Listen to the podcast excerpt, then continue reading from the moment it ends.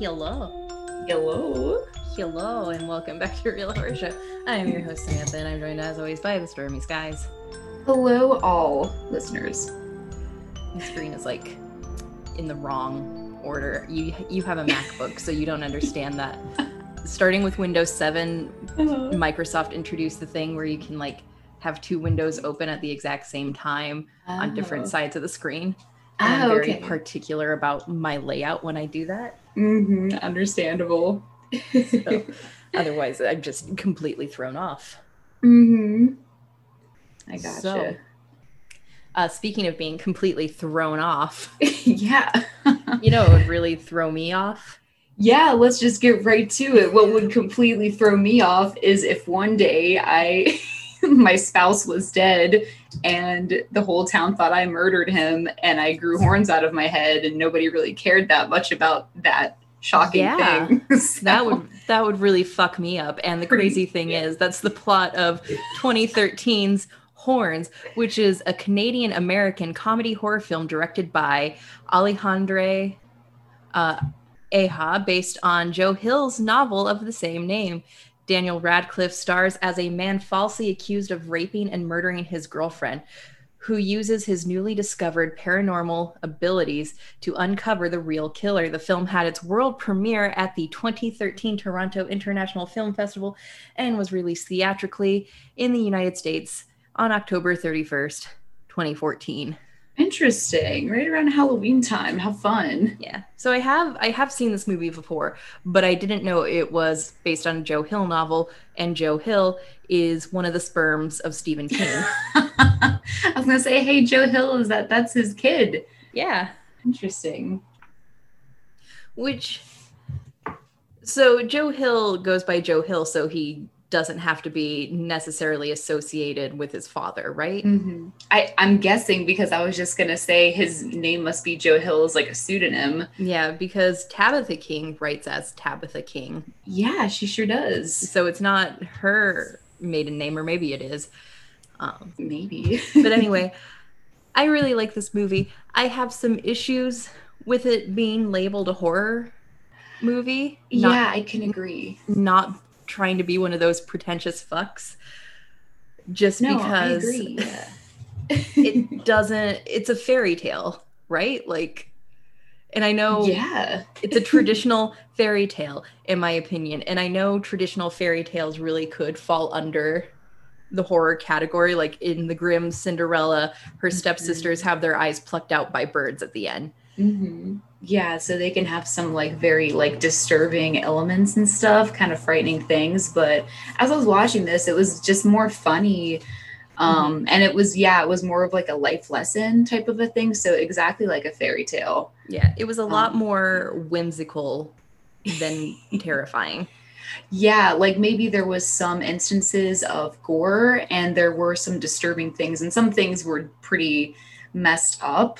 But overall, I at a time, I'm so glad you said that, because at certain times I was like, man, this isn't really like that, like horror-y. Mm-hmm. So I'm glad that you said that too, because I didn't want to say it and you'd be like, no, this is definitely a horror movie. No, I was surprised when it came up in the Netflix horror section, because when I watched it a few years ago, it was definitely just more of a fantasy, dark fantasy romance. That's a better way to describe it, and that's probably how I would describe it now that you're saying that. Yeah, it's more fantasy, than anything horror based. I mean, apart from the rape and murder, which is horrifying, but like not necessarily any other thematic elements of a horror movie. Mm-hmm. If we're talking traditional, I would also say. It kind of treads into magical realism. I know there's magical realism is more delegated to Latino and Latina writers. So probably urban fantasy, but I say magical realism because a big component of magical realism is you have these fantastical elements happening in the story and nobody's really reacting to them. And that's a big component of magical realism that I appreciate. Like a girl in a Gabrielle Marquez short story is turned into a spider and everybody's just kind of chill with it. Just like everybody's chill with the horns growing out of his head. Yeah. I'm glad that you were able to make that connection for me. I'm sure a lot of people probably watched it and we're like, well, that's like scary because nobody cares, but it's not a horror movie because nobody cares. So yeah, magical realism is definitely where it sits. Yeah, because nobody fucking cared. Yeah. And I do kind of wonder if the horns only appear to people who have like deep-seated secrets, dark secrets, because what's her name? Mirren. Juno Temple's father doesn't react to the horns or his burned and disfigured body. Right. Yeah, he really doesn't. But everybody else seems to have some sins they want to confess to him. Mm-hmm. So maybe that's part of it. I don't know. Let's go ahead and start breaking it down, though. Sure, let's do that. With acting. This movie stars Daniel Radcliffe. It was originally supposed to star Shia LaBeouf, which thank God they recast him, because I don't think I would enjoy this movie nearly as much. That dude is insane. Yeah. Because I agree. It would be too intense if Shia LaBeouf was in this movie. Like, I think Daniel Radcliffe is a very underrated actor, and it really bums me out because like we see with Rob Pattinson, he's always like kind of belittled to, it's the Harry Potter kid. And even though there's interesting trivia on IMDb, some of the trivia is so frustrating because it's like throughout most of the movie, he's wearing a maroon shirt and yellow jacket, which could be a reference to Harry Potter. Please. And I'm like, shut the fuck up. Yeah, just huge eye roll. Just shut up. Yeah, and, just shut up. We also have Nick from The Handmaid's Tale. Yes, that's how I know him. I was like, hey, it's The Handmaid's Tale guy. Which I'm gonna say something very important to the entire Handmaid's Tale fandom. Yeah. Nick ain't shit. He's fucking part of Gilead. He probably participated in the January 6th insurrection. And Max Minghella, however you pronounce his name, isn't that hot? Like, I think he's kind of cute. You think he's cute? I don't. Well, if I look at him in the universe of The Handmaid's Tale, he might be like the cutest male around to choose from. I've only watched 2 seasons of The Handmaid's Tale, though, and I kind of stopped. Yeah, good. Keep it that way. Because, like, I was like, well, she should be dead and she's not, so something's wrong. I just kind of let that go. That is where I fucking am with this series. Like, I will stand by... June's story should have just been season 1, and then it should have been like an anthology series. At this point, June should not be alive. It doesn't matter how fertile she is. She has broken so many fucking laws. She should be dead. She should be on the wall. No, I'm like, how many things do you have to do to be dead, and everybody else doesn't do that much and they get punished, and it's like really unfair to the other woman. Mm-hmm. Wow. So the reason why they keep her alive is because she's so fertile and can have like babies and stuff. Yeah, that's the plot armor they've given her, which makes sense. That makes sense to a certain point. Yeah. But at this point in the series, it no longer makes sense, and I'm over it. Yeah, because their rules are so important to them. You know, like I don't know, whatever. And also appearing in this movie is that's the young one, Kelly Gardner, who, if she looks familiar to you as Glenna, she was what's her name in Green Day's Jesus of Suburbia video.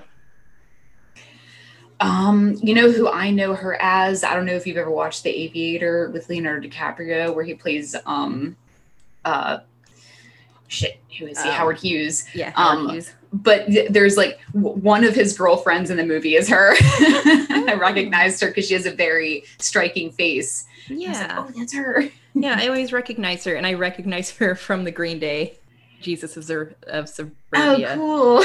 Music video / short film. Nice. And then Juno Temple as Mirren, who is Daniel Radcliffe's girlfriend. Yes. And she's just so ethereal and pretty and cute in this movie. She's so beautiful, and we get to see her almost completely naked. Yeah. Which is great. And then you don't need to listen to men to objectify women when you have the Real Horror Show podcast. Absolutely, because she's such a beautiful body. She's so pretty. She's so pretty, and I'm. This might sound weird, but I read an interview with Juno Temple a while back, and it took her a really long time to get to this point in her career where she could be the love interest and do like these.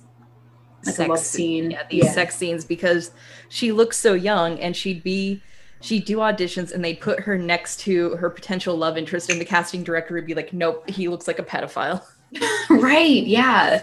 And it's helpful that Daniel Radcliffe actually has a really youthful look himself, honestly. He's only 5'5". He's a short man. Wow. And he doesn't have short guy energy. He doesn't. He's just a really great dude. And he was phenomenal in this. Oh, he was. He was able to, even though he wasn't the one making like the jokes, he was able to be the catalyst of all the humor because all the shit was happening to him. And he just steals every scene. He's just one, and I love seeing him and stuff. I never really have been a huge fan of Harry Potter, but I'm a huge fan of him. Yeah. Him and Elijah Wood. I want him and Elijah Wood to do a movie together where they're brothers. Yeah. Yes. I don't know what the plot would be, but it'd be creepy. Whatever it is, it will work. Some weird shit. Yes, it will work. And you know what? Speaking of Elijah Wood, I think he's great as well.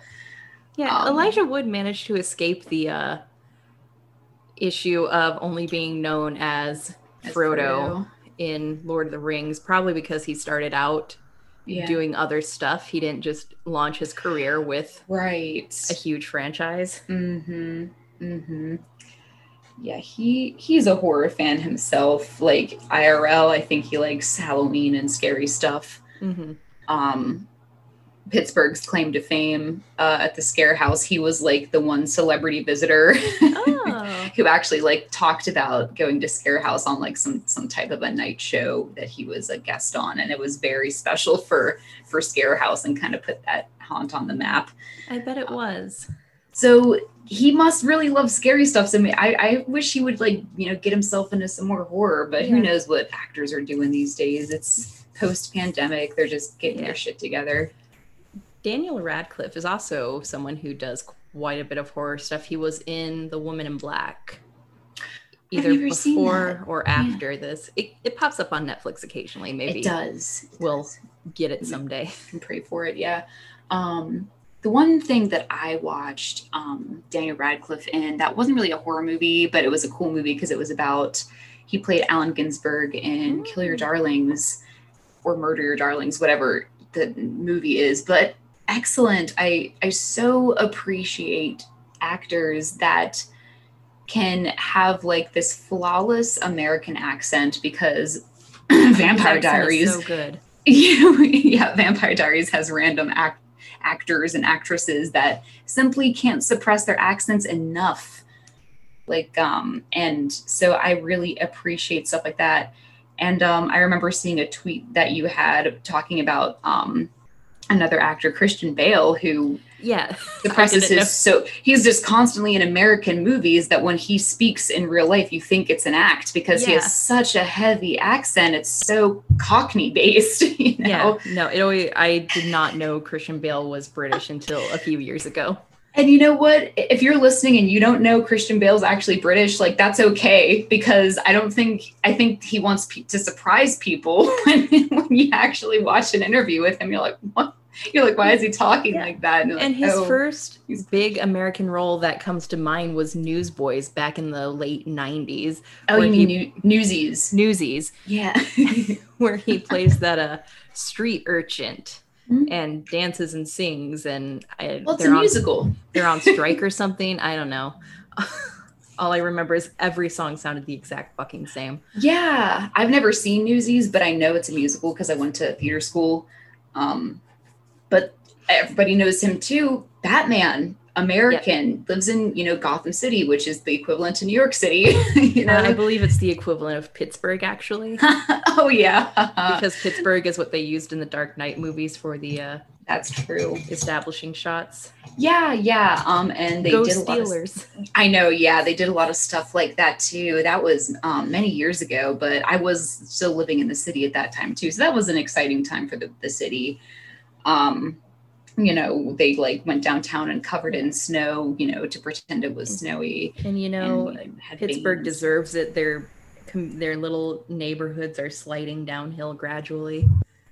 No, they really are. And people need to understand that the infrastructure in Pittsburgh is literally falling apart. We need to take, because we're basically a city that's divided by water. So we basically get back and forth on like a gazillion bridges. Yeah, so and it's terrifying. Yeah. And we hated it. You probably did. You almost got into a head-on collision at your wedding. Oh God, when? When we were heading, you were heading to your first look, we were heading to the church and your dad was driving you, and we saw in our rear view mirror, some guy got confused on that awful bridge that just shuts down lanes willy-nilly whenever it feels like. Yeah, basically whenever it feels like it, Sam, because it's so funny to have you describe it because that's actually how it is. There are certain times when they make it 3 and 1 and then 2 and 2. Again, we theorized it's because of the football games and it probably helps with traffic. That and like it they do that every day at specific hours. It's based on ingoing and outgoing traffic for people that work in the city. So you know at 6 o'clock, that's the time that they go from 2 lanes to 3 lanes inbound and then opposite outbound at 6 a.m. But I digress. Yeah, that almost did happen, Sam. I thought you meant it happened to you too. No, it just almost happened to the important person.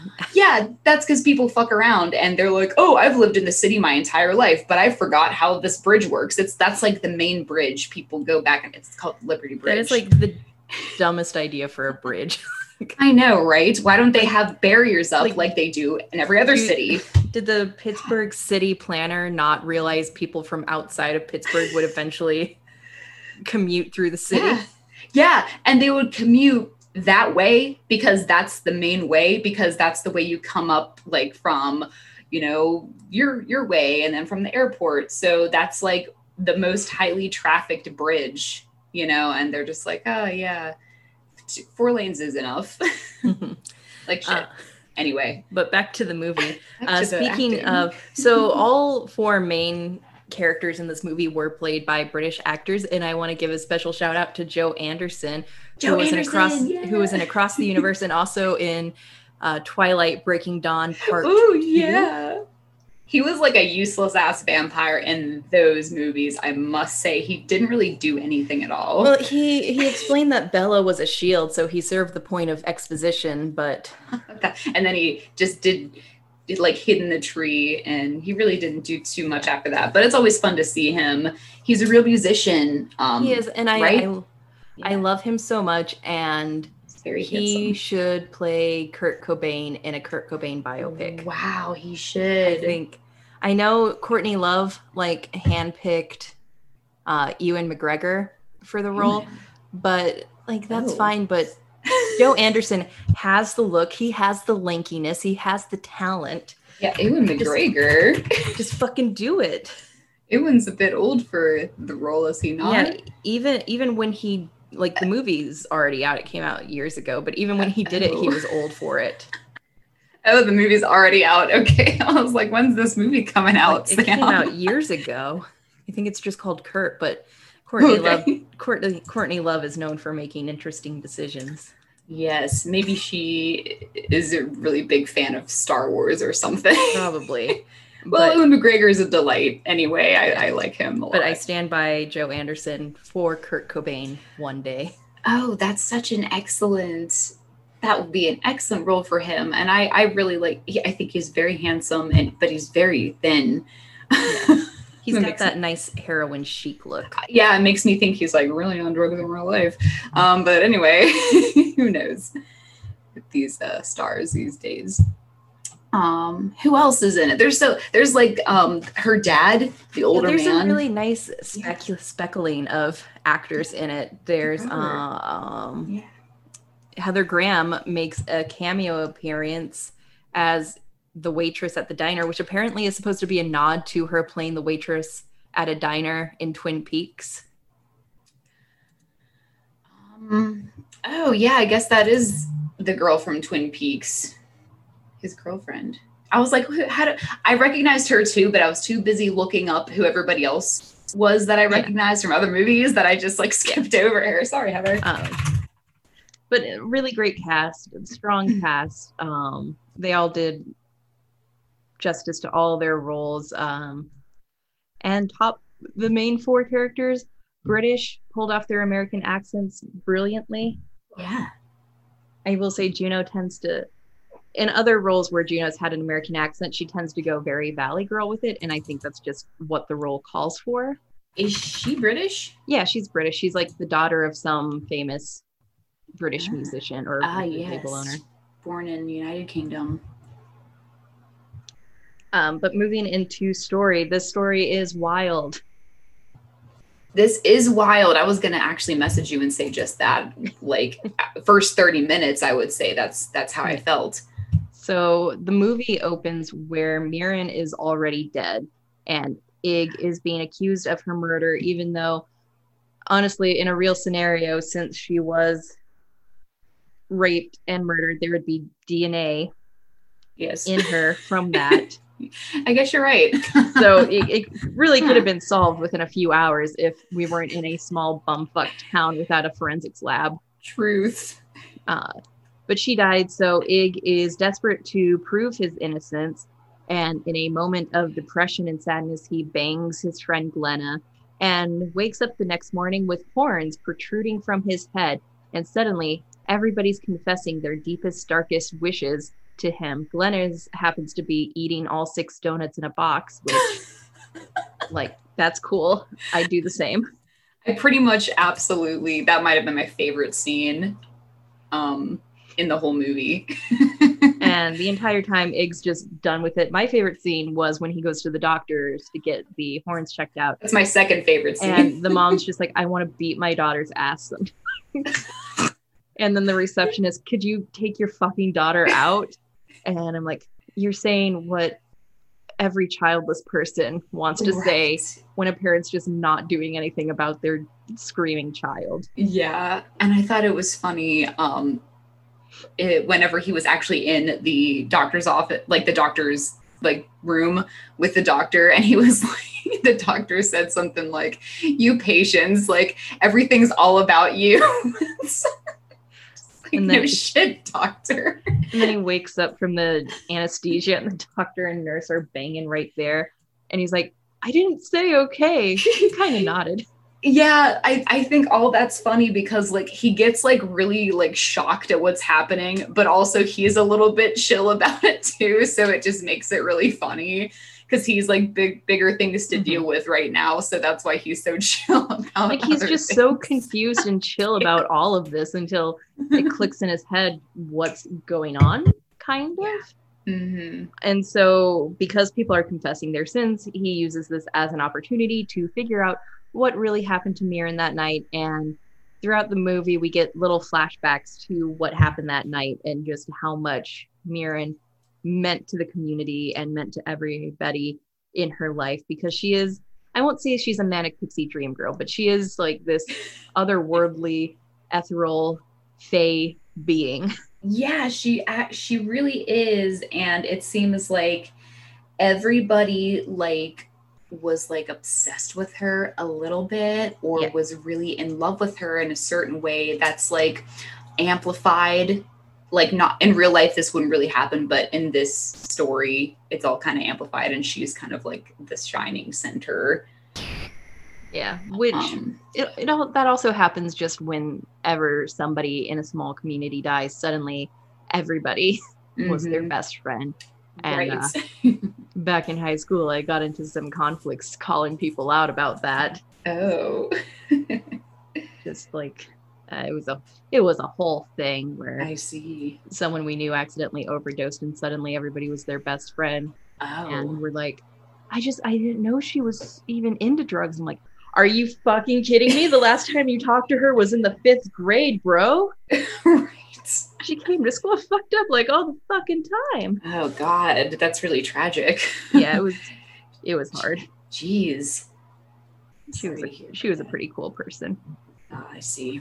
Other than the tragic drug addiction stuff. Yeah, the tragic drug addiction. But yeah, so it could also be part of that, but even in Iggy's memory of her, mm-hmm. But he was in love with her. They fell in love when they were like 12 years old, and it was super cute. Yes, definitely. And she pushes him away because she finds out she has the same type of cancer her mom has. And I've been going back and forth on whether or not her reaction was appropriate. I think based on her own trauma of watching mm-hmm. her mom go through that and watching the aftermath of what happened to her dad, mm-hmm. I get why her mind was in that place. Right. Yeah, I was really devastated after what happened with her and Iggy, and then what actually, like, why she did that. And I was like, geez, he would have loved you and taken care of you, but if that's not what you wanted, like, you know what I mean? But like, yeah, I then think, you'd be alone. I don't know. I think if things had played out differently, like Carrie didn't fall asleep in the car and heard her screams for help and mm-hmm. saved her, or if Lee just wasn't a fucking creep. Yeah, he's actually like totally insane. Yeah, she and Ig probably would have actually sat down and talked about what mm-hmm. was going on. And like it had been 10 years since her mom died. Cancer treatments are constantly evolving, so it wasn't necessarily a death sentence. But I get, based on her trauma, why her instinct would be to temporarily hurt him to save him a lifetime mm-hmm. of pain. Right. Yeah, so that, like, in the end, it did, like, make sense in a way, so that's kind of forgivable. Mm-hmm. But like, Lee, I guess because he got his fingers blown off, he's like fucked up now for life. Yeah, so in the book, because this is in the trivia section of IMDb, he didn't lose his fingers in the book, he lost his eye. Oh, jeez. Makes a little more sense why he would be so kind of fucked up, because that's more... You need that a bit more. That's a more noticeable injury and scarring. You can easily hide, like... Yeah, like I wouldn't notice if somebody was missing a few fingers unless they were like, hey, look at my hand. They're like, hey, look, Sam, did you notice that I only have 3? Yeah. And I'm like, oh my God. So but like your face, people can't not look at your face. And in my fantasy novel that I'm writing for Camp NaNoWriMo, don't forget to write your words today, participants. Ooh, yes. The character has trauma because his face got sliced open in an attack, and he covers it up with a scarf. A scarf. Yeah. Excellent. I don't know. It's fantasy. What other like things do they have? Do they have concealer and foundation? I'm just picturing a scarf over like someone's entire face. Oh no, it's just like it went from. I describe it as going from his the lower half of his left chin to just by his nose. So like so he almost looks like a bandit. That's kind of cool. Yeah. So through his mouth. Excellent. That's more sensual. Yeah. And since it's a horny fantasy novel. Oh, yeah. Anyway, about me and my fantasies. Horny. We say that because of the movie is titled Horns, and it opens with that line. I appreciate that it just straight up opens with, are you horny? Yeah, she's supposed to be such a good girl. I love that she says that while her cross is prominently displayed. Yeah, and then she's like obsessed with going to church. I don't know, but I was like, I get it. Yeah. With the whole faith thing. Yeah, but so after thorough investigation, Ig finally figures out that it was Lee that killed her that night and raped her that night, and Lee even confesses it and sets Ig on fire and pushes the car into the river. Yeah. But he doesn't die. Because of some demon possession shit, Ig lives. Yeah. And goes back to her father, and her father explains everything to him, gives him the cross, and then he's healed of the curse until the very end, final confrontation.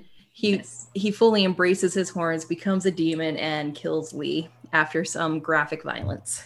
Yes, and here at Real Horror Show, that's what we call the tip of the climax, and we're going to keep using that term because I think it's pretty cutting edge. Yeah, and I think this is another horror movie that has a happy ending, and one that I appreciate because he dies at the end, but in death he is reunited with Mirren. Yes he is, and his brother, he kind of like saves him in a way from his own demons, and he gets to survive it and everything like that. But overall there is a happy ending because they are reunited. Yeah. And, it was a rather long movie. It was. But it was pretty exciting and interesting throughout the entire time. So there was never a moment where I was thinking that it was dragging or anything like that. Yeah, and the heavy Christian undertones were fun. Yeah. The tattoos on Ig's arm of Awake and Arise or Something Fall are actually from John Milton's Paradise Lost, which is the retelling of Genesis 1 through the perspective of the snake. Oh, I didn't even notice if Ig had tattoos. So there is a lot of religious imagery beyond... A ton, yeah. Beyond just her cross. And I found it really interesting that the first time we see the cross and when she flashes it in his eyes in church, it's upside down, which... Oh. Is often misconstrued as like the satanic cross, but it's not. It's the cross of Saint Peter. Thank you. Your Catholic upbringing saves the day. I can never remember if it's Peter or Paul, but it's the cross of Saint Peter because when Peter was crucified, because all the apostles were eventually executed by the Romans, he did not want to be crucified in the same way as Jesus, so they did it upside down. Those Romans are fucked up people. Yeah. So it's not. It's not the satanic cross. I'm 99% sure it's even on the doors of the Sistine Chapel at the Vatican. You may very well be right. The Satanic Cross is a very striking looking symbol, and it has more than a cross on it. It has like a cross, three lines, and then also an infinity symbol somewhere in there. Which is that's why I got a little annoyed. I haven't seen The Conjuring 2 yet, but just the ad for it where all the crosses start turning upside down, I'm like, you guys didn't do the bare minimum research. And like maybe they know, but they're like, our viewers don't know. You know what I mean? So it's like common knowledge, but we all have it wrong, except for us at Real Horror Show, we got it right. Yeah, because we're smart. We are very smart. I called the Pope before the show just to confirm that it was the cross of St. Peter. Yeah, here's what the satanic cross looks like. And I'm sure you've seen this at Hot Topic or some shit, like a t-shirt. You know, back in the day when Hot Topic was actually like, of course, for goths. I don't know if that's a broken link or what. Have you been in a Hot Topic recently? Not in a long time, Sam. It's all pop vinyl figures, and I don't want to go in there. And I blame Twilight. You blame Twilight? Yeah. Why? Because not that you're wrong, but why? Because Hot Topic really took that big turn into pop culture fandom until it really took that big turn into pop culture. Yeah. Because of Twilight, they started selling all the Twilight merchandise. That's really the only place you could get it. And the big hot selling ticket item was, because you worked there at this time, right, Bella's birthday dress. Yeah, I actually bought Bella's. I used to have Bella's birthday dress. You had Bella's birthday dress? Of course. And they had replicas of, I also had a replica of Alice's choker, which is really pretty. You could buy a lot of different like replicas. I say replica loosely, but stuff that looked like what they wore in the movie. And it was actually really, really cool. But after that, just like every store, like the store had a different section for every fandom, and like Twilight was here, Doctor Who was there, and it stopped being Supernatural about was over there. Yeah, it did, because we had the back section, which was called the rock wall, which is where all the music t-shirts were. And, just got smaller and smaller because we had to make room for our pop culture t-shirts. And people just kind of older people would come in because they wanted to get a band shirt, but everybody else came in to get, a Pokemon t-shirt, anime stuff, because that's the only place where you can get that too. And now it has become more of a collector's toy store. Yeah. And we have our branch store, Box Lunch, which is 100% collector's toy store type thing. That's Disney and stuff. So it's really a youthful, it's more directed towards youth than rockabilly teenagers and adults that want to buy a band t-shirt. Yeah. No more trip. It's really sucks because that's the store that you could actually go there, try on the clothes, buy them, but you can't get your pyramid belts, you can't get your trip pants, nothing cool like that anymore. I'm going to say online. Within the next 3 years, Hot Topic is going to start selling that stuff again because it's very on trend right now. That would be awesome if they did. Mall Goth will return. I hope so. That would be super cool because, and if everyone's listening and saying, oh, what about Spencer's? No, you really go to Spencer's to buy clothes at all. That's but that's a different type of a store with different type of merchandise. I wouldn't recommend buying anything there anyway. Yeah, I will say though, my few times I've been into Spencer's in the past 5 years, they have filled the gap that Hot Topic left because they sell the more edgy, gothy t-shirts. Oh, cool. Oh, well, that's good. That's good. That they're those, trying to... those 80s children's Let's Sacrifice the Cat shirts, they carry those. Oh, excellent. So still the same old, same old. Right. And I wonder if Hot Topic still, I'm sure Hot Topic still has body jewelry and stuff, but that was the one place in the mall where, you can go and get, body jewelry for your piercings if you didn't want to go to Piercing Pagoda, stuff like that, which you shouldn't shop there either. Weird body jewelry, but you know what, Sam, maybe I should pop into one because I'm planning to go to an outlet mall this coming week, so maybe I should hop on the Real Horror Show social media and do a social media takeover at Hot Topic. That would be fun. And I'll say, well, this is the Real Horror Show is what I'll be the most goth person in the whole fucking store if I show up there, which is damn shame.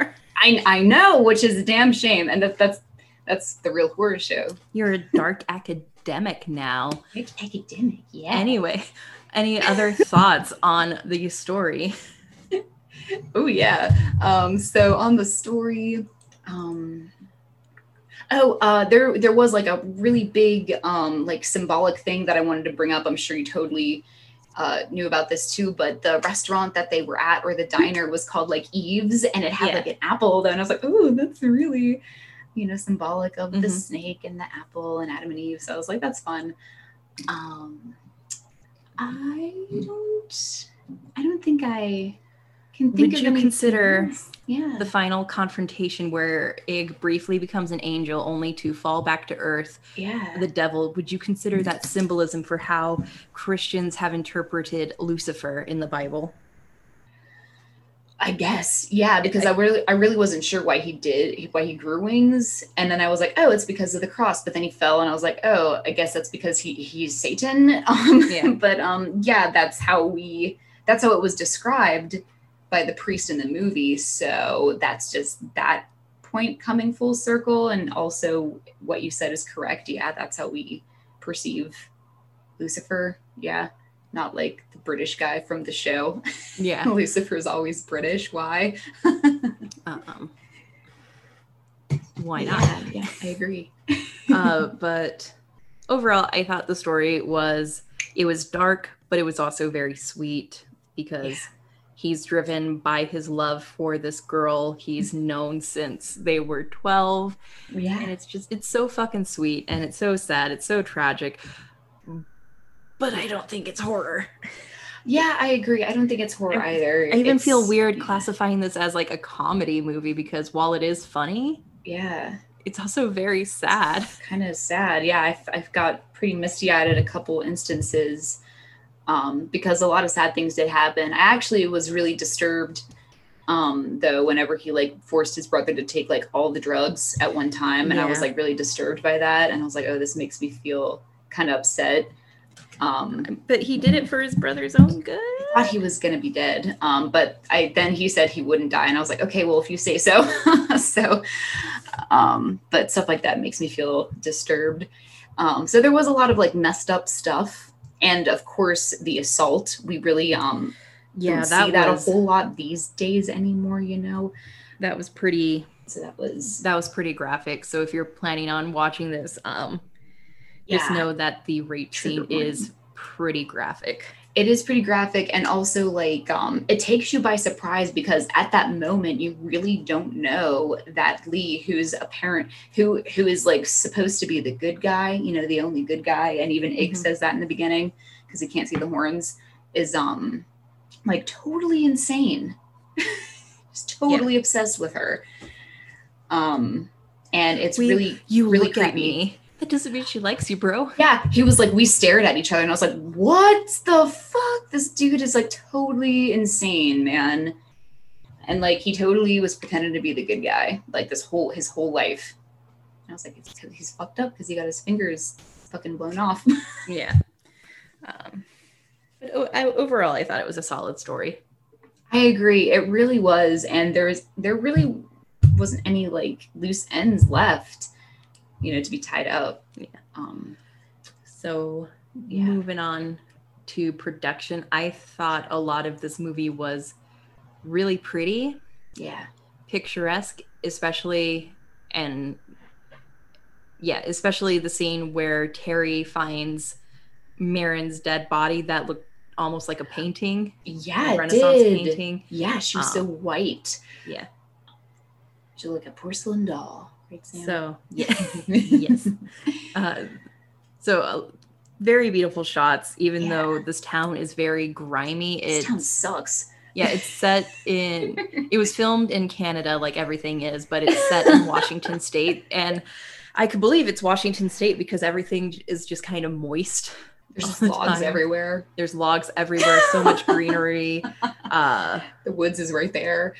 Everyone always looks like it just finished raining. Yeah. It just looks wet and like cool. And then it was cold because Daniel Radcliffe, you constantly see his breath. I'm like, Jesus, it must be freezing. Mm-hmm. So I think they did a really great job at capturing the environment the movie's supposed to be set in. I totally agree. And you know what? I know that we talked about Twilight for a brief moment, but I couldn't help but think about Twilight and Bella going to Forks, Washington. I was like, this is just like where the vampires live. I could not help it. It was very reminiscent of Forks, Washington. I bet they all went to the same high school. They definitely all went to the same high school. And then whenever there's a scene with Mirren, it's warm and sunny, so really good scene composition in those regards. And I really like the music, especially the scenes where Ig's brother is playing music. Oh yeah, the trumpet and all of that jazz. That's really cool. It was a lot of fun. I liked that. There's one thing I do want to say, and that it may just be like my TV is really old and it's no good, or if you notice this too, but I was constantly having to like turn the volume up and down at different times because it was kind of high and low. And I was like, I wish it was just the same volume. Yeah, I had that issue too. I have that issue with a lot of movies because we don't have surround sound. We're going to get it eventually now that it's super cheap. Yeah. I just have the speakers that are attached to the television. Yeah, but I was watching it at work today, so on my computer I was constantly having to adjust the volume. Right, because it would be quiet when the mom's saying that she wants to beat the shit out of her daughter, and then super loud when there's a big music note. Yeah, the music would get really loud, but then like whenever it was time to have a conversation, it was like very low, and I was like, oh god, like listen. And speaking of music. Problematic fave David Bowie makes an appearance. Yeah, he is is he a problematic fave? What's that about? He's a problematic fave because he dated like a 13-year-old. Oh my goodness, he did. I think that's why he's the problematic fave. Whoa. I mean, I'm not saying it's okay, but like every rock star in the 70s apparently dated a 13-year-old, like Steven Tyler? No. Steven Tyler. Oh my God, from Aerosmith? Not Steven Tyler. The Guns N' Roses guy. Oh, Axl Rose? Yeah, he actually got custody of a 13-year-old he was dating, Jesus, so she could go on tour with him. Listen, I'm not a fan of Guns N' Roses because they that's fucked up. They have one good song and it's called Welcome to the Jungle. Yeah, I could stand to agree with that, Sam. Absolutely. And I think David Bowie's kind of in the same boat where he dated some minors back in his heyday. Well, dang. So problematic fave, but music still good and really fit the vibe they were going for in the lovemaking scene. Oh yes, yeah, it did actually. It worked. Very romantic. So they actually had, because I'm a Jack White fan, of course my ears can perk up when I hear a Jack White song. There was a Dead Weather song playing whenever he was forcing his brother to like OD on the drugs. Ooh. Would you consider that fitting for the moment? No, I actually thought that did not suit it because Jack White is a known, mostly straight edge man. And I don't think that song, because of how I know it, it should not have been coupled with that specific scene. Yeah. But it's a really nice song anyway. I don't know a lot about Jack White, but he seems too busy to be doing a bunch of hard drugs. A bunch of hardcore drugs. He has 15 bands he's got to write music for. Exactly. Yeah. So this is one. And, The Dead Weather has Alison Mosshart from The Kills as the singer, and Jack White plays the drums in that band.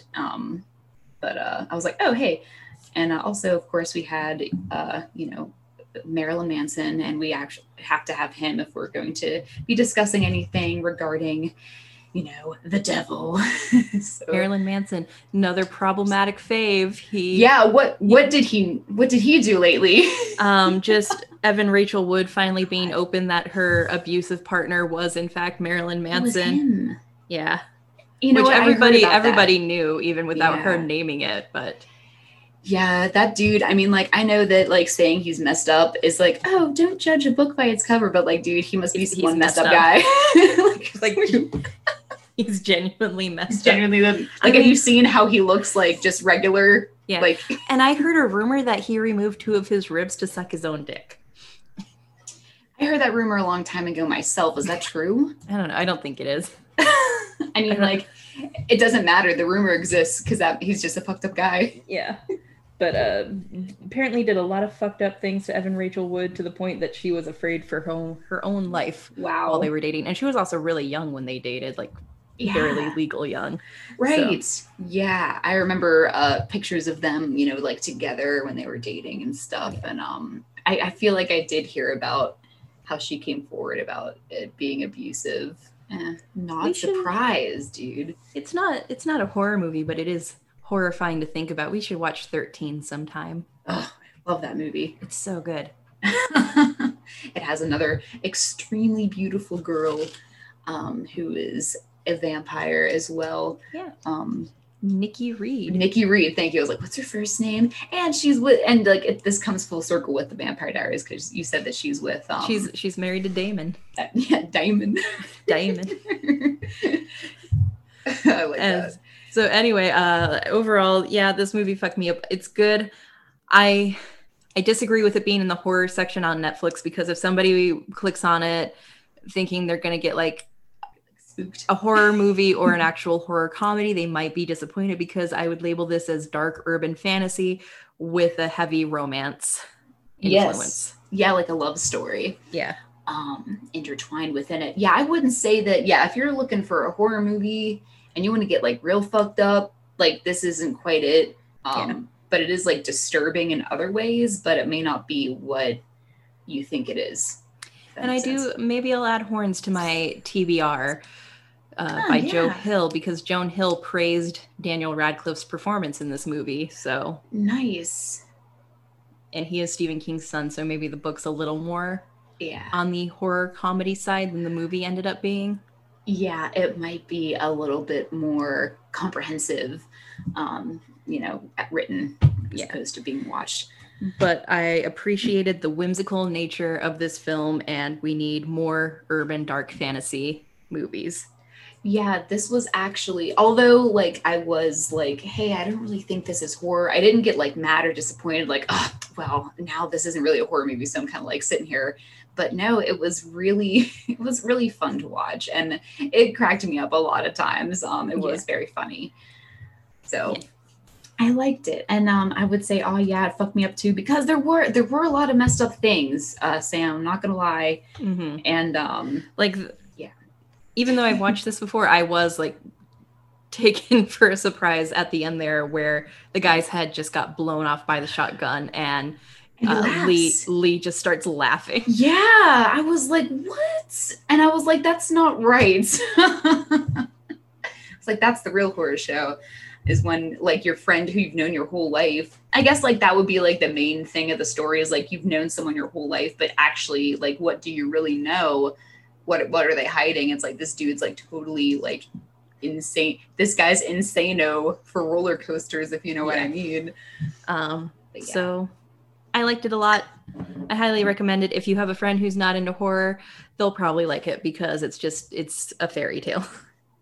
Yeah. And, don't knock it because Daniel Radcliffe's in it and he was in Harry Potter. Like, he totally is separate from all that, especially being in movies where he's using an American accent. You know, he doesn't have glasses. He looks very different, and he is totally divorced from the Harry Potter realm in this movie, because he's so above it now. He's so good. Mm-hmm. He is phenomenal. So with that, I do recommend it. And I'm really, like, I keep thinking about how you said that he's like 5'5", because even in the movie, like, I can't tell that he's that short. Yeah. At all. So that's cool. All right. Well, we talked about a lot of realistic aspects of it already. They're intertwined throughout the movie. You know, having cancer, dying of cancer, someone dying of cancer in your family, your guy friend thinking you're into him because you guys stare at each other. That's just how you have a conversation, right? Yeah, you stare at, like, air quotes, stare at each other, and she's like, no dude, that's not what this is about, man. And he's like, actually, yes it is. And I was like, oh no, this man's insane. So that you think you have someone to turn to, but actually no, this dude who's supposed to like uphold the law is totally insane. Having like people talk to you about, you know, their deepest secrets that you should not know can be kind of jarring, especially if it's your parents. Mm-hmm. You know, people thinking you murdered your girlfriend, all of these things. So all that comes together, and those are the realistic aspects. And yeah. Hello.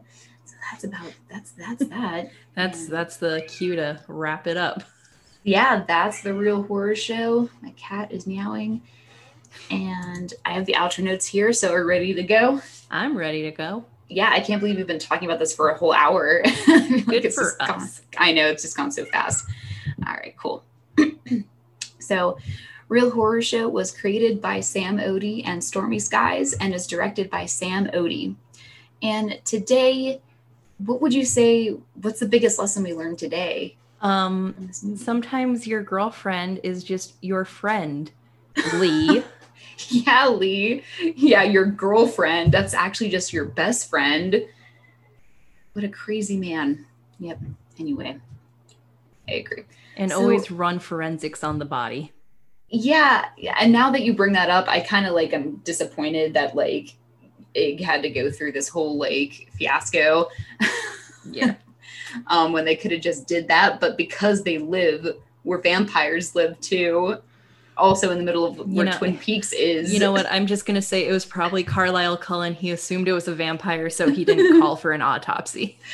Yeah, and I'll take it. Absolutely. That's my explanation. We also learned that maybe in 3 years, Hot Topic will bounce back and become what we are really missing from that store. So here's to hoping. Fingers crossed. All right. Like what you hear? You can find Real Horror Show on Spotify, TuneIn, Google Play Store, Stitcher, iTunes, and Pandora. Really, really like what you hear? Follow us on Twitter @HorrorShowPod or search for Real Horror Show on Twitter. Follow us on Facebook @Real Horror Show, like our page and share our stuff.